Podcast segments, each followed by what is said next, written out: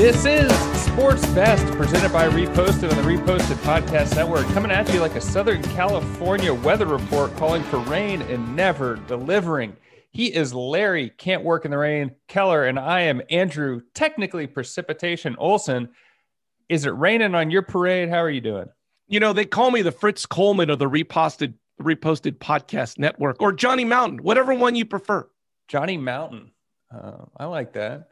Well, we have uh, you. Bob Odenkirk is a huge. He's a huge supporter of Sports Yes. Best. He listens to every Yes. episode. He's got a new movie coming out this Father's Day. Hold on for the nonstop action of Nobody from the writer of John Wick. Comes the fast-paced film, certified fresh on Rotten Tomatoes, now packed with never before seen bonus content. Nobody is yours to own on digital and on 4K, Blu-ray, and DVD. June 22nd. Listeners of the show, not you, Bob can reach out to us at Reposted Podcast and get a free digital download of Nobody. I've been looking forward to this movie and I'm excited to watch it because Bob Odenkirk is great. Um, I did. I know that we have uh, a high demand to give these away, but I do believe you, as the producer of the show, have given me the option to watch one of these uh, movies, the versions. Nobody. I'm super excited. I heard a great interview. I am elated to watch Nobody. Bob Odenkirk, he's an interesting dude. I like him. I've met him a few times. I like him. That's a name drop. Name drop. Name Thank you very much. Uh, more and more, Andrew, it is looking like the Nets world, and we're all just living in it. Second round of the NBA playoffs. Nets had a 39 16 first quarter lead. We're up 49 points at one point on the Milwaukee Bucks and cruise to the 125 86 win. That, by the way, as you know, is without James Harden, who's got some hamstring issues. By the way, I don't know if you know this, but the Milwaukee Bucks have the two time current MVP, Giannis Antetokounmpo, on their team, and they are still getting blown out by the Nets. Looks like maybe we just give them the NBA title right now. Well, I don't know. I, I think all things I've heard, and I'm kind of buying this, is the West is favored to win. The West is like a harder conference to get through. Get through. I mean, the uh, Suns knocked off the LeBrons, and they throttled Denver uh, last night or the night before, and I don't know. I, I think the West is favored to win it. I don't know about this Brooklyn thing. They've uh, they really just haven't strung together a consistent uh, string of games with everyone playing. Are you go? Are you betting on Brooklyn? Is that what you're saying? Uh, well, as you know, the Lakers are no longer out, so my playoff um, focus has shifted a little bit for the NBA. Yeah, they are out. And as someone who is self proclaimed a lover of content, I think this is interesting. Of the eight remaining teams, only three of them have won a championship, and the most recent was the Sixers in 1983. The Bucks won it in 71, and the Hawks, when they were in St. Louis, won it in 1958. I think our intern was alive then. Um, and no other franchise left has won a championship. So it'll be kind of a fun story. It won't be raising the banner again. It'll be like breaking the the dry spell. So that's exciting. I don't like to do this often on Sports Best, but I'm going to go on record here and say that for the rest of the NBA playoffs, I am officially rooting for the Atlanta Hawks. That's who I think I'm. I'm going to go on record and say I'm going to root for the Hawks for the rest of the playoffs. Because they used to be in St. Louis, or because you love Atlanta, you Tyler Perry fan. What is it? I just Coca-Cola? something something in my heart is telling me that the the Hawks need my love, and I'm sending it to them. I'm going for the Suns. Really? Going for yeah, because I like Steve Nash. I know he's not there anymore, and he wasn't even there that long. But I associate Steve Nash with the Suns. Who was that awesome guard? James uh, Charles Barkley was there, but uh, Dan Thunder Majerle is my favorite son of all time. Thank you. Oh. Yeah. Arizona really doesn't ever put together any great professional franchises. They had they had Rod Tidwell. Rod, Ti- oh, Rod Tidwell. They showed him the money. that's That's what they did. So that was good. But uh, thank yeah. you. Well, our favorite Tony La Russa, Oh, who is a huge fan of the unwritten rule, has gone into second place on the MLB's all-time manager wins list with 2,764 career victories on Sunday. He is second only to uh, oh man, I wrote it down. Alston, John McGraw? No. John McGraw. Look at you. Yeah. Who who played from 1886 to 1896 and was a manager from 1894 to 1950. He has 3,731 wins with a winning percentage overall of 0.486%. It was a different era. It was a different era back then. Well, you know, it's funny because I was watching the story that Tony La Russa becomes the second winningest baseball manager of all time, blah, blah, blah. I was like, oh, well, that's cool. Maybe my lifetime he'll become the winningest. And like, there's no way he's catching that dude. No, he's not getting a thousand more wins. He's to, yeah, he's not. Correction, Connie Mack was the all-time Connie leader. Mack. John McGraw is who Tony La Russa just passed. So John McGraw is third. Tim should, McGraw should, was son of uh, yes. Pirates pitcher Tug McGraw. should we know Connie Mack? Should that be someone that no. like? Pop- oh, we shouldn't. That's, that's well. Not- I mean, if you're a huge baseball nerd, you should. But I, he he last was a skipper in 1950. So I don't know, but like we know who Babe Ruth is. Yeah, but managers don't get the same okay. amount of uh, star power that the players do. I, here's my last thing. Should, should I be rooting for Tony La Russa? I feel like he's a grumpy old man. I've made my feelings clear about Tony La Russa. Am I rooting for him to win anymore, or do I want him to lose? I mean, are you a Chicago fan? Maybe no. Just, then you should root against him. You should but root the hardest against him. Say, sometimes hey, I'm an old man fan, though. Should I be rooting for the old man? Get off my lawn. If that's what you want, hey man, it's your world. I'm just living in it, so you can go for whoever you want to. But I don't know. Holy crap! I almost had five heart attacks on Sunday night. Things get crazy when the U.S. and Mexico play soccer together. It got buck wild on Sunday night. I was super excited about this game and I was like flipping through the channels trying to find the US Mexico game. Guess what? Nobody in America cares because I had to watch it in Spanish. I had to watch it on Una Univision and it lived up to the hype. Man, this thing was crazy. First of all, the Mexico manager got tossed. That's the best part. Fans were throwing projectiles. An American had to be taken out almost on a stretcher because he got hit in the head by something from the stands. A dude ran onto the field. There were fights between players. The game was actually stopped in the middle because of a gay slur.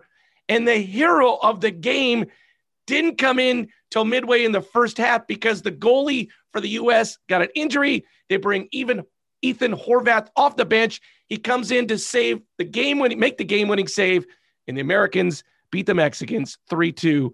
It was insane. Did you love it? The Guardian wrote this article, and the headline was The Beautiful Chaos of the USA Mexico Rivalry Has Returned. And they go on to talk about how deplorable everything was. So, what do you want? Do you want the chaos? Do you want the beautiful chaos? Or do you want uh, a nice button? Like, this isn't tennis, this isn't golf. like, what do you expect soccer to be? What do you expect football to be? I think like I, you can't have it both ways. I think people like that, but like it's kind of like hockey, where it's like we're, we're tired of having this image of of being thuggish, and I I don't know. Do you, this do you game, feelings on this, how soccer should be played? Should it be a gentleman's sport? This game was so intense on Sunday night. I was watching with the kids. I typically don't do this. The game ends, America wins, and I said, "Excuse me, kids." I got to go outside and get a smoke because I was so ramped up. I got had to go outside and just take a smoke break. I was just so wound up, kids. I got to go outside. You have a pack of cigarettes just on hand? Just in case US and Mexico play soccer, man. And boy, I'm sure glad I had that pack of smokes. Wow. That's a good lesson for the kids out there. If things go your way, celebrate with a cigarette. Well, listen, so the Mexico coach gets ejected. Here's how he got ejected, right? There's a thing called VAR where they do reviews of plays that are kind of mm-hmm. close. There was a review, and the Mexico manager at one point goes and puts his arm around the referee looking at the review, and that's how he gets ejected. It's not because he said anything bad. He just goes and puts his arm. Tata Martino gets ejected for you putting his arm around referees, that. man. You can't do that. I, well, but like, like an, it wasn't like a bad, harmful thing. It was just like, hey, what are you watching over here? And then red card as a former referee, I, if someone touched me, I wouldn't, I wouldn't, because you don't know what people are going to be doing. As as a uh, as a smoking fan of USA men's soccer, what would oh. you consider success for them? Like you're happy about this, but like what what's a success? Like what what makes you happy? Well, listen, here's the deal, right? The more they like, if they lose this game, nobody cares, whatever. Right. But because they won this game, the momentum only builds for them to be good. And then the next World Cup, which is ironically not in the summer, it'll be in the winter. So it's kind of like two years away ish. Like the more they win, the more the expectations build up, and then the more we get shattered when they don't do anything. But the cool part is there's a great group of young players on this team that are awesome. I I mean, God, I can't believe. Remember the last time I got so excited watching a game? It's just on the emotional roller coaster. I hope there's good things. We got Captain America on the team, Christian Pulisic. We'll see. I'm I have my fingers crossed. We're going to be good. This might be controversial, but what did you think about the game being stopped for homophobic slurs? Because I remember when we were in high school, we used to say the ref beats his wife. Like you don't necessarily believe it, but it's like something that the the mob mentality gets into. Should you stop the game for any sort of chanting? Like I don't know what what the what that did. Do you think well, you watched it? Was it helpful that they stopped? Well, first of all, they didn't tell us why they stopped it they just were like they just stopped the game and they said there's some sort of chant and i didn't know till the next day till i read the story but my question more is like is there like a decibel level that, it, that some portion of the crowd has to reach so that they're like okay that's loud enough now we have to stop the game because like if it's a couple of people chanting this are they going to stop the game for them I don't know. And are they stopping it because people's feelings are hurt? Are they stopping yeah. it because they don't want the broadcast yeah. to pick it up? Because I've yeah. definitely heard some f bombs in college football broadcasts from uh, Colorado, they have uh, their song goes. It's it's written as Buffaloes Buffaloes Go See You, but they, they changed it to the F word. So I don't know. I'm I'm no um, broadcast official, but I think uh, you should be. I'll vote you in. Well, college football moving into the pros. Cameron Kinley, who was a cornerback for Navy, has uh, went to mini camp. The Navy, the Navy signed off on him going to mini camp with the Tampa Brady Gronkaneers, and he was signed as an undrafted free agent. And his petition to the Navy says you cannot defer your deployment. I have very mixed feelings about this. Cameron, do. yeah, Cameron knew what he was signing up for. It's like saying, "Hey, uh, I'm going to join the Navy and you'll pay for my college. And then you graduate, and be like, ah, I'm not going to do my deployment. I don't want to pay you back. Like this is what he agreed to. But on the other, on the flip side of it, the the DoD in 2015, there was a report they spent 10.4 million dollars on marketing, and mm-hmm. I think mm-hmm. Cameron Kinley, being a championship a champion for the armed services, is going to go a lot further than his deployment as an ensign yeah. in the Navy. So, I think I don't really know what the right answer is. Also, they sponsor a NASCAR team, which is tens of millions of dollars. Eh, I, I don't know whose side I fall on this. Do you do you have one? Well, I feel like this is a bad look for the Navy, right? I understand you signed up for something you know what you're signing up for, but just look at the statistics. I think it is the average length of a, a player in the NFL is three years. All right, so he's 20. That, but yeah, maybe, yeah. Let's just say it's three years, right? Let's say the guy's 21 he plays in the NFL for three years. Now he's 24, 25. He then can fulfill his commission in the Navy, right? right? I, I, and by the way, like you said, they get all sorts of publicity for, for the Navy if he's playing in the NFL. I just think it's a bad look for them. Well, and there's precedent of other professional yeah. athletes doing it, and he could go to the reserves and then come out, or I mean, there's all sorts of different things. But the story I read was he is not eligible to appeal this decision. I don't know hmm. if so. I mean, obviously, someone higher up could make a decision. It's getting the media traction. Um, I don't know. I think I don't know who whose side again. After talking it out, I don't know whose side I fall on. He signed Give me some odds. Any odds that uh, the captain of the Tampa Bay Gronkaneers, Tom Brady, calls President Biden says like, "Hey man, we need Cameron Kinley on the team. Could you give him a pardon? Can we get the guy? Any chance that that happens?" I think maybe not not Tom, but maybe one of the owners. I feel like the okay. NFL owners might have a direct line to the White House. Okay. One also thing to note about Cameron Kinley was class president and I think valedictorian, or maybe just class president, class president and captain.